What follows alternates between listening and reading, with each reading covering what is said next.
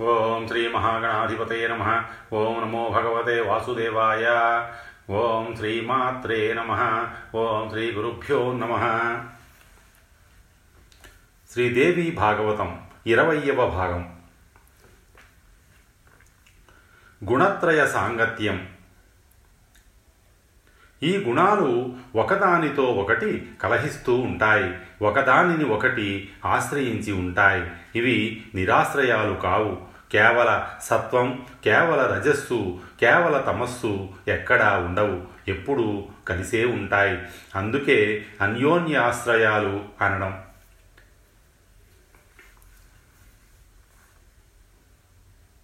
జ్ఞాతమైన పని పట్ల శ్రద్ధ అనేది ఫలానుభూతి లభించేంత వరకు ఉంటేనే అది పరిజ్ఞాతం అవుతుంది లేకపోతే నిష్ఫలం. ఏది విన్నంత మాత్రాన చూసినంత మాత్రాన పరిజ్ఞాతం కాదు. అనుభూతం కావాలి. ఎలాగంటే తీర్థక్షేత్రాల గురించి ఎవరో చెప్పగా విని రాజసమైన కోరిక పుట్టి ఒకడు ఆయా తీర్థాలను సందర్శించి స్నానాదులు చేసి అక్కడ మహాదానాలు ఆచరిస్తాడు.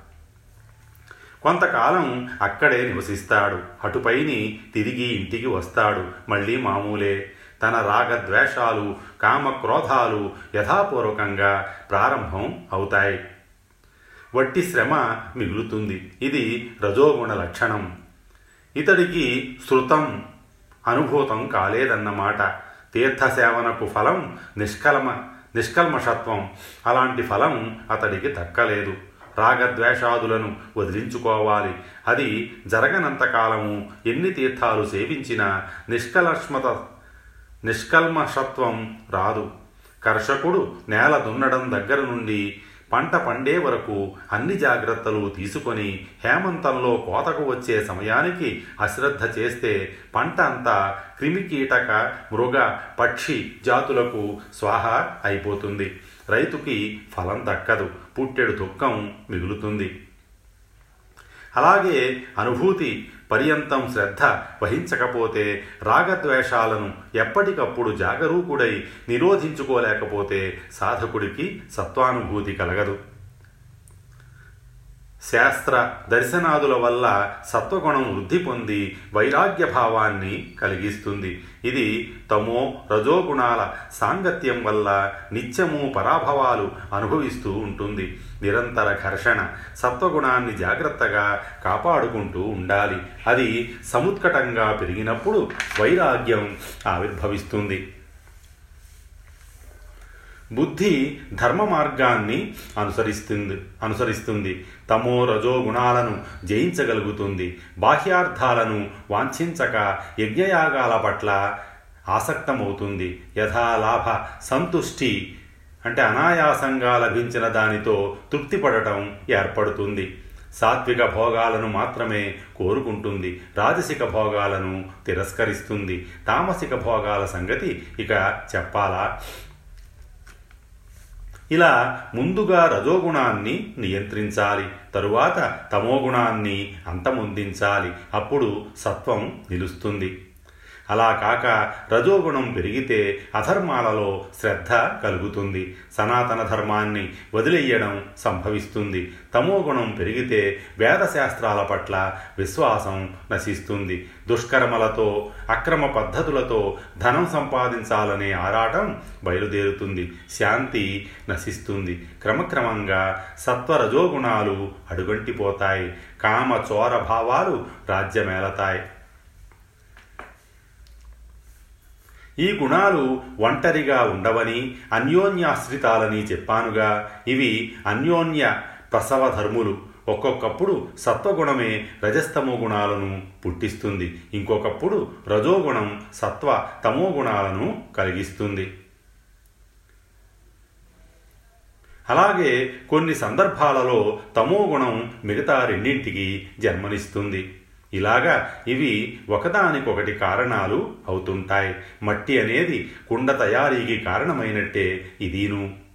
లోకంలో స్త్రీ పురుషులు ఎలాగ జంటలు కడుతున్నారో అలాగే బుద్ధిస్థాలైన ఈ గుణాలు కూడా మిథునాలు అవుతూ ఉంటాయి. సత్వగుణం రజోగుణంతో గాని తమోగుణంతో గాని చెయ్యి కలపవచ్చు. అలాగే రజోగుణం మిగతా రెండింటిలో ఒకదానితో జంట కట్టవచ్చు. తమోగుణం కూడా అలాగే జతపడవచ్చు.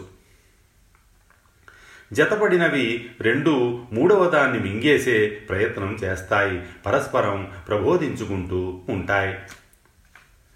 నారద ఈ గుణత్రయ సాంగత్యం చాలా విచిత్రంగా ఉంటుంది. నాకు పూర్తిగా తెలియదు కానీ తెలిసినంత వరకు చెబుతాను. ఆలకించు. కేవల సత్వగుణం తనంత తానుగా ఎక్కడా ఉండదు. రజస్తమో గుణాలకు ఊడిగం చెయ్యదు. పరమ పతివ్రత సవతికి సేవ చేస్తుందా? నిర్మలంగా ఉన్న నైజ గుణాన్ని రజస్తమో గుణాలు మురికి చేస్తాయి. వాటి మురికిని ప్రయత్నపూర్వకంగా సాధనతో నైజగుణం గనక వదిలించుకోగలిగితే సత్వగుణం ప్రవేశిస్తుంది. అప్పుడు సవతులు ఏడ్చినట్టుగా రజస్తమో గుణాలు కుళ్ళుకుంటాయి. అవకాశం కోసం పొంచి ఉంటాయి. ఇది సహజం. లోకంలో చూడు భార్య సేవలకు భర్త సంతోషిస్తాడు. సవతులు దుఃఖిస్తారు. రాజభటుల్ని చూసి సజ్జనులు సంతోషిస్తే దుర్జనులు బెంబేలెత్తుతారు. కుండపోతగా వాన కురిసిందని రైతు సంబరపడుతుంటే ఇంటి పైకప్పు లేని పూరి గుడిసెవాడు తిట్టుకుంటాడు. స్వభావస్థమైన గుణాలు అవస్థాభేదాలను బట్టి ఇలా సుఖదుఖాలను కలిగిస్తూ ఉంటాయి. నారద ఈ ఈ గుణాలను పోల్చుకోవడానికి గుర్తులు చెబుతాను గమనించు. లఘు ప్రకాశత్వం నిర్మలత్వం విశదత్వం ఇవి సత్వగుణ సంకేతాలు. దేనినైనా సరే తేలిగ్గా చూడటం తేలిగ్గా లేవడం తేలిగ్గా పోవడం మనసు ఎప్పుడూ నిర్మలంగా ఉండడం సత్వగుణ సమృద్ధికి నిదర్శనాలు. అలా కాక శరీరంలో జృంభాస్తంభ తంద్రా చంచలత్వాలు కనిపిస్తే అవి రజోగుణానికి కొండగుర్తులు కలిని వెతుక్కుంటూ వెళ్ళడం చిత్త చాంచల్యం దుష్టులతో స్నేహం బరువు పెరగడం వివాదాలకు కాలు దువ్వడం ఇవి తమోగుణానికి చిహ్నాలు. ఇంద్రియాలు మనస్సు శూన్యం అయిపోతాయి నిద్రను కోరనే కోరడు. బ్రహ్మదేవుడు ఇంతగా విడమరచి గుణాల లక్షణాలను విశదీకరిస్తే నారదుడు శ్రద్ధగా ఆలకించి లబ్ధి పొందాడు. మరొక సందేహం పొటమరించింది వినయంగా ప్రశ్నించాడు. పితామహ విభిన్న లక్షణాలు కలిగిన ఈ గుణాలు ఒకే చోట ఎలా నిలుస్తున్నాయి? శాశ్వతంగా కలిసి ఎలా పనిచేస్తున్నాయి? నిజానికి ఇవి పరస్పర శత్రువులు కదా. పుత్ర ఈ గుణాలు దీపాల వంటివి. వత్తి నూనె మంట ఇవి పరస్పర విరుద్ధాలే. అయినా దీపం వస్తు దర్శనం చెయ్యడం లేదు. తైలానికి వత్తితోనూ అగ్నితోనూ వైరుధ్యమే. అలాగే అగ్నికి వత్తికి మిగతా రెండు శత్రువులే. అయినా కలిసి ఉంటున్నాయి వెలుగుతున్నాయి. పదార్థాలను ప్రదర్శిస్తున్నాయి. ఇలాగే గుణాలు వాటి కలయిక ప్రకృతి సిద్ధాలు అని బ్రహ్మదేవుడు నారదుడికి చెప్పాడు. ఇదంతా జ్ఞాపకం ఉంచుకుని నారదుడు వ్యాసుడికి చెప్పాడు. ఇప్పుడు వ్యాసుడు జనమేజయుడికి చెబుతున్నాడు. జనమేజయ ప్రకృతి సిద్ధమైన ఈ మూడు గుణాలే విశ్వ ప్రాదుర్భావానికి కారణాలు. నారదుడు తన తండ్రి నుంచి తెలుసుకొని నాకు చెప్పిన సంగతి ఇది. సవిస్తరంగా యథాతథంగా నీకు తెలియపరిచాను కనుక గుణ లక్షణ విభాగం తెలుసుకోవడం ముఖ్యం. దీనికంతటికీ కారణమై సర్వవ్యాపకత లక్షణంతో విరాజిల్లే శక్తిని ఆరాధించడం అన్నిటికన్నా ముఖ్యం. సగుణ నిర్గుణ కార్యభేదాలన్నీ శక్తి ప్రభావ సంజాతాలే. నిరీహుడు పూర్ణుడు పరముడు అవ్యయుడు అయిన పురుషుడు అకర్త. సదసదాత్మకమైన ఈ విశ్వాన్ని మహామాయయే సృష్టిస్తోంది. అకర్త పురుష పూర్ణో నిరీహ పరమో వ్యయ. కరోత్యేష మహామాయ విశ్వం సదసదాత్మకం. త్రిమూర్తులు కానీ అష్టదిక్పాలకులు కానీ అష్టవసువులు కానీ సూర్యచంద్రులు కానీ అశ్విని దేవతలు కానీ షడానన గజాననులు కానీ శక్తి సంయుతులు అయినప్పుడే తమ తమ విధులను చేయగలుగుతున్నారు లేనప్పుడు కదలడానికి కూడా అశక్తులు. సర్వే శక్తియుతా శక్త కర్తుం కార్యాణి స్వాని చ అన్యథాతే ప్యసక్త వై ప్రస్ प्रस्पन्दितु मनीश्वरा। महाराज జగత్కారణమైన పరమేశ్వరిని ఆరాధించు దేవి యజ్ఞం నిర్వహించు మహాకాళి మహాలక్ష్మి మహా సరస్వతి రూపాల్లో జగత్కారణ కారణమైన ఆదిపరాశక్తి సర్వకామద శాంత సుఖసేవ్య దయాన్విత నామాన్ని జపిస్తే చాలు వాంఛితార్థాలు సిద్ధింపజేస్తుంది. పూర్వకాలంలో త్రిమూర్తులే అర్చించారు. జితాత్ములైన తాపసులు మోక్షకాములై ఎప్పుడూ ఆరాధిస్తూ ఉంటారు. దేవీ నామ బీజాక్షరాలను అస్పష్టంగా అనుద్దిష్టంగా ఉచ్చరించినా చాలు ఫలితం ఉంటుంది. ఏ పులికో పుట్రకో భయపడి ఐ ఐ అన్న అవి బిందురహిత బీజాక్షరాలై ఆ వ్యక్తికి అభీష్టం నెరవేరుస్తాయి. సత్యవ్రతుడే దీనికి ప్రత్యక్ష నిదర్శనం. మునీశ్వరుల గోష్ఠులలో ఇతడి ప్రస్తావన తరచుగా వస్తూ ఉంటుంది. అతడి వృత్తాంతం సవిస్తరంగా చెబుతాను విను.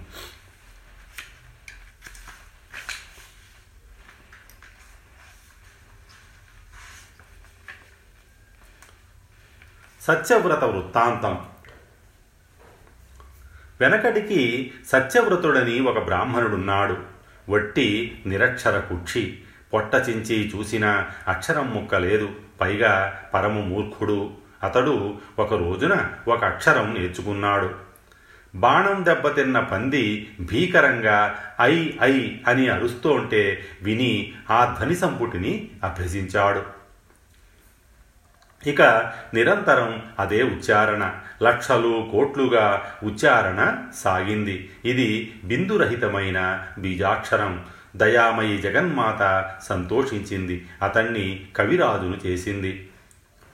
సత్యవ్రతుడి ప్రస్తావనతో జనమేజయుడిలో ఉత్కంఠ రేకెత్తింది. ఈ సత్యవ్రతుడు ఎవరు? ఏ దేశం వాడు? తల్లిదండ్రులెవరు? ఆ శబ్దం ఎలా విన్నాడు? ఎలా ఉచ్చరించాడు? ఎటువంటి సిద్ధి కలిగింది? అమ్మవారు ఎలా సంతోషించింది? ఈ మనోహరమైన కథను దయచేసి సవిస్తరంగా చెప్పమని వ్యాసుణ్ణి అభ్యర్థించాడు. సౌనకాది మహామునులారా ఇప్పుడు మీరు నన్ను అడుగుతున్నట్టే అప్పుడు జనమేజయుడు వ్యాస మహర్షిని అడిగాడు. మా గురువుగారు సవిస్తరంగా ఆ రసవద్గాథను అతడికి వివరించారు. మృదువుగా జనమేజయ అని ప్రారంభించారు. ఒకప్పుడు నేను శుచిగా తీర్థయాత్రలు చేస్తూ పరమపావనమైన నైమిసారణ్యం చేరుకున్నాను. అక్కడున్న మహామునీశ్వరులను దర్శించాను. వారంతా జీవన్ముక్తులు తపోవ్రత నియమాలతో దీక్షగా జీవితాలు గడుపుతున్నవారు. నా రాక వారికి ఎంతో ఆనందాన్ని కలిగించింది. కుశల ప్రశ్నాధికం అయ్యాక పారమార్థిక గోష్ఠి జరుగుతోంది. మహర్షి జమదగ్ని యథాలాపంగా ఒక సందేహం వెలిబుచ్చాడు.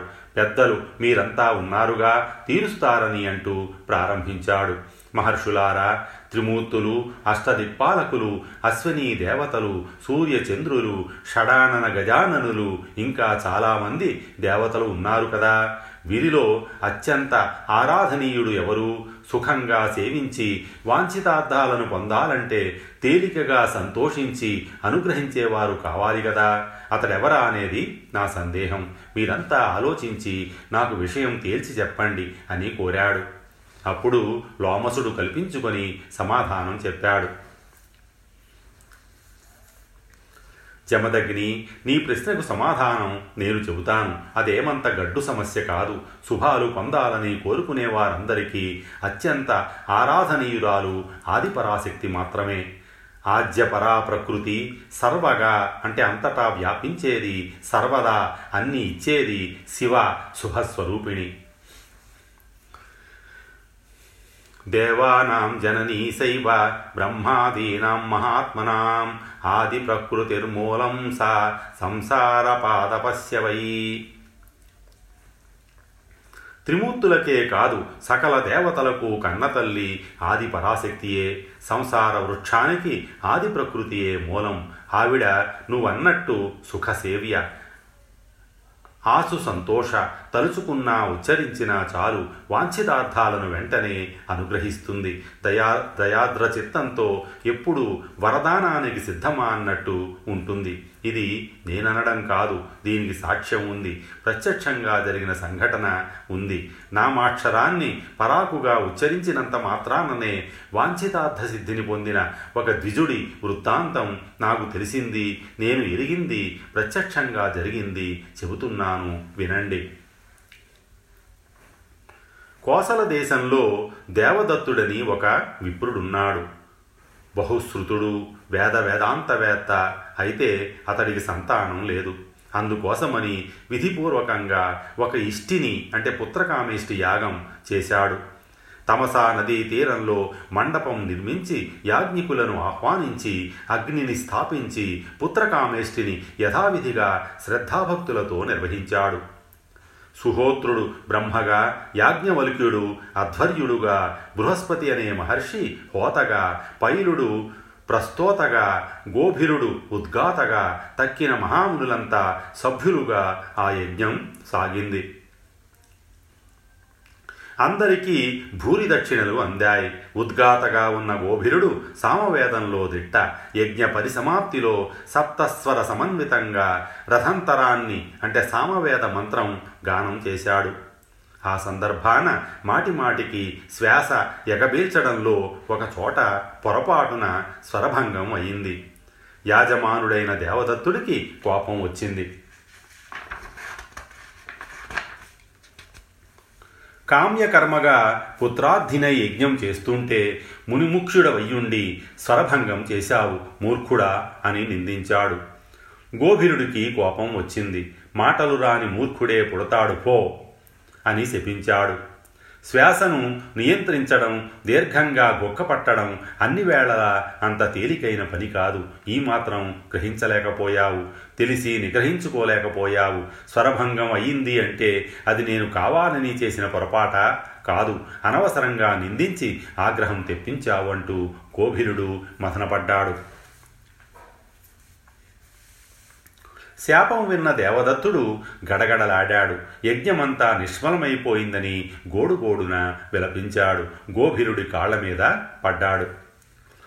విప్రేంద్ర ఇది అన్యాయం. నేను ఏ పాపం చేశానని ఇంత శాపం ఇచ్చావు? నీ వంటి పెద్దలకు మహర్షులకు ఇంతటి క్రోధం తగున? కోపం పట్టలేక యజ్ఞం నిష్ఫలమవుతుందేమోనన్న భయంతో మాట తూలానే అనుకో. ఆ చిన్న పొరపాటుకి శపించడం భావ్యమేనా? కొడుకులు లేరే అని అసలే కుమిలిపోతున్న నాకు మరింత దుఃఖాన్ని తెచ్చిపెట్టావు. మూర్ఖ పుత్రుడి కంటే అపుత్రత్వం నయం అంటారు వేదవిధులు. అదీ కాక బ్రాహ్మణుడు మూర్ఖుడైతే అందరికీ నింజుడే. వాడి బతుకు పశువు కన్నా హీనం. మూర్ఖపుత్రాదపుత్రత్వం వరం వేదవిదో విదు. తథాపి బ్రాహ్మణో మూర్ఖ సర్వేషాం నింజయేవహీ ద్విజోత్తమ మూర్ఖపుత్రుడితో ఏం చేసుకోను? పూజార్హుడు కాడు దానార్హుడు కాడు నిత్య నైమిత్తిక కర్మలు వేటికి పనికిరాడు వేదాధ్యయనానికి అసలే పనికిరాడు. మాట కూడా ఉండదన్నావుగా? వేదాధ్యయానికి అర్హుడు కాని విప్రుడు దేశంలో ఉండడం సా రాజుకు క్షేమం కాదు. దేవకార్యాలకు పనికిరాడు పితృకార్యాలకు పనికిరాడు. ఏ కూలి పనో చేసుకోవాలి. అపండితుడికి ఆకలి తీర్చడానికి మించి ఏ దానము చెయ్యకూడదని చేస్తే దాత నరకానికి పోతాడని కొందరనగా విన్నాను. అటువంటి కొడుకు పుట్టి ఏమి లాభం? అపండితుల్ని పూజించే దేశం దేశమేనా? రాజు రాజేనా? అలాంటి దేశంలో నిజమైన పండితుడు నివసించకూడదు నివసించడు. మూర్ఖాయత్ర సుగిర్ సుగర్విష్ఠ దానమాన పరిగ్రహీ తస్మిన్ దేశేన వస్తవ్యం పండితేన కథంచన. గోభిల మూర్ఖపుత్ర వత్వం మరణం కంటే ఘోరం రవ్వంత దయ చూపించు మహానుభావ శాపాన్ని మళ్ళించి నన్ను ఉద్ధరించే శక్తి సామర్థ్యాలు నీకే ఉన్నాయి. ఇదిగో కాళ్ళు పట్టుకుంటున్నాను. మన్నించు. దయచూడు దేవదత్తుడు కన్నీరు పెట్టుకుంటూ దీనంగా ప్రార్థించేసరికి గోభిరుడు పూర్తిగా కరిగిపోయాడు. మహాత్ములు అంతే కదా క్షణకోపములు. మహాత్ముల పాపాత్ములైతే దీర్ఘకోపనులు స్వభావత నీళ్ళు చల్లగా ఉంటాయి వేడి తగిలితే చాలు ఇట్టే వేడెక్కుతాయి. నిప్పుని తొలగిస్తే వెంటనే మళ్ళీ చల్లబడతాయి సహజ గుణం పొందుతాయి. జలం స్వభావత శీతం పావకాతప యోగత ఉష్ణం భవతి తత్శీఘ్నం తద్వినా శిశిరం భవేత్. దేవదత్త నీ కొడుకు మూర్ఖుడుగా జన్మించిన అటుపైని విద్వాంసుడవుతాడు. భయపడకు దుఃఖించకు నీకు ఆనందాన్ని కలిగిస్తాడు. గోభిరుడు అనుగ్రహించాడు. ఇష్టి పరిసమాప్తమయ్యింది. బ్రాహ్మణులందరూ వీడ్కోలు తీసుకొని వెళ్ళిపోయారు. కొంతకాలానికి దేవదత్తుడి భార్య రోహిణీదేవి గర్భవతయ్యింది. గర్భాధాన పుంసవన సీమంతాదులనన్నింటినీ శాస్త్రీయంగా జరిపించాడు. ఇష్టి సఫలమయ్యిందని సంతోషించి బ్రాహ్మణులకు భూరిదానాలు ఇచ్చాడు. ఒక మంచి రోజున శుభముహూర్తంలో రోహిణీ నక్షత్రయుక్త శుభలగ్నంలో రోహిణీదేవి ప్రసవించింది. కుమారుడు జన్మించాడు జాతకర్మలు నిర్వహించి కొడుకుకి ఉతజ్జుడు అని నామకరణం చేశాడు దేవదత్తుడు. ఎనిమిదవ ఏట ఉపనయనం జరిపించాడు వేదం నేర్పుదామని ఆరంభించాడు. ఉతజ్జుడు అమాయకంగా తింగర ముఖంతో కూర్చున్నాడే తప్ప అక్షరం కూడా పలకలేదు. దేవదత్తుడు చాలా రకాలుగా ప్రయత్నించాడు కొడుకు నోట పలుకు లేదు. తండ్రి బహుధా దుఃఖించాడు పట్టు వదలకుండా వేదం వినిపిస్తూనే ఉన్నాడు నేర్పుతూనే ఉన్నాడు. అబ్బాయికి పన్నెండవ ఏడు వచ్చింది సంధ్యావందనమైనా రాలేదు. ఉతజ్జుడు మూర్ఖుడు అనే వార్త లోకమంతటా వ్యాపించింది. అతడు ఎక్కడికి వెడితే అక్కడ పరిహసించింది. కనిపించినప్పుడల్లా ఆట పట్టించింది. దేవదత్తుడి కొడుకు మూర్ఖుడంటూ విరగబడి నవ్వింది. రోహిణి దేవదత్తులు ఉక్రోషం పట్టలేకపోయారు. కొడుకును తిట్టారు కొట్టారు. కుంటో గ్రుడ్డో అయినా బాగుండును మూర్ఖుడివి దాపురించావు మా ప్రాణానికి అని అనుక్షణం విసుక్కున్నారు చేదరించారు. బంధుమిత్రులు పరిహసించడమైతే ఎలాగో నేర్చుకున్నాడు గాని ఉతచ్చుడు తల్లిదండ్రులు కూడా ఆదరించకపోయేసరికి తట్టుకోలేకపోయాడు. ఒంటరి వాణ్ణనిపించింది. అతడికే తెలియని ఒక వైరాగ్య భావం అలుముకుంది. ఇల్లు వదిలి అడవులకు వెళ్ళిపోయాడు. నిందితోధ జనైకామం పితృభ్యామధ బాంధవై వైరాగ్య మగమద్విప్రో జగామ వనమప్యసౌ గంగా తీరంలో ఒక అందమైన కాననం కనిపించింది. అక్కడ ఒక చిన్న పర్ణశాల నిర్మించుకున్నాడు.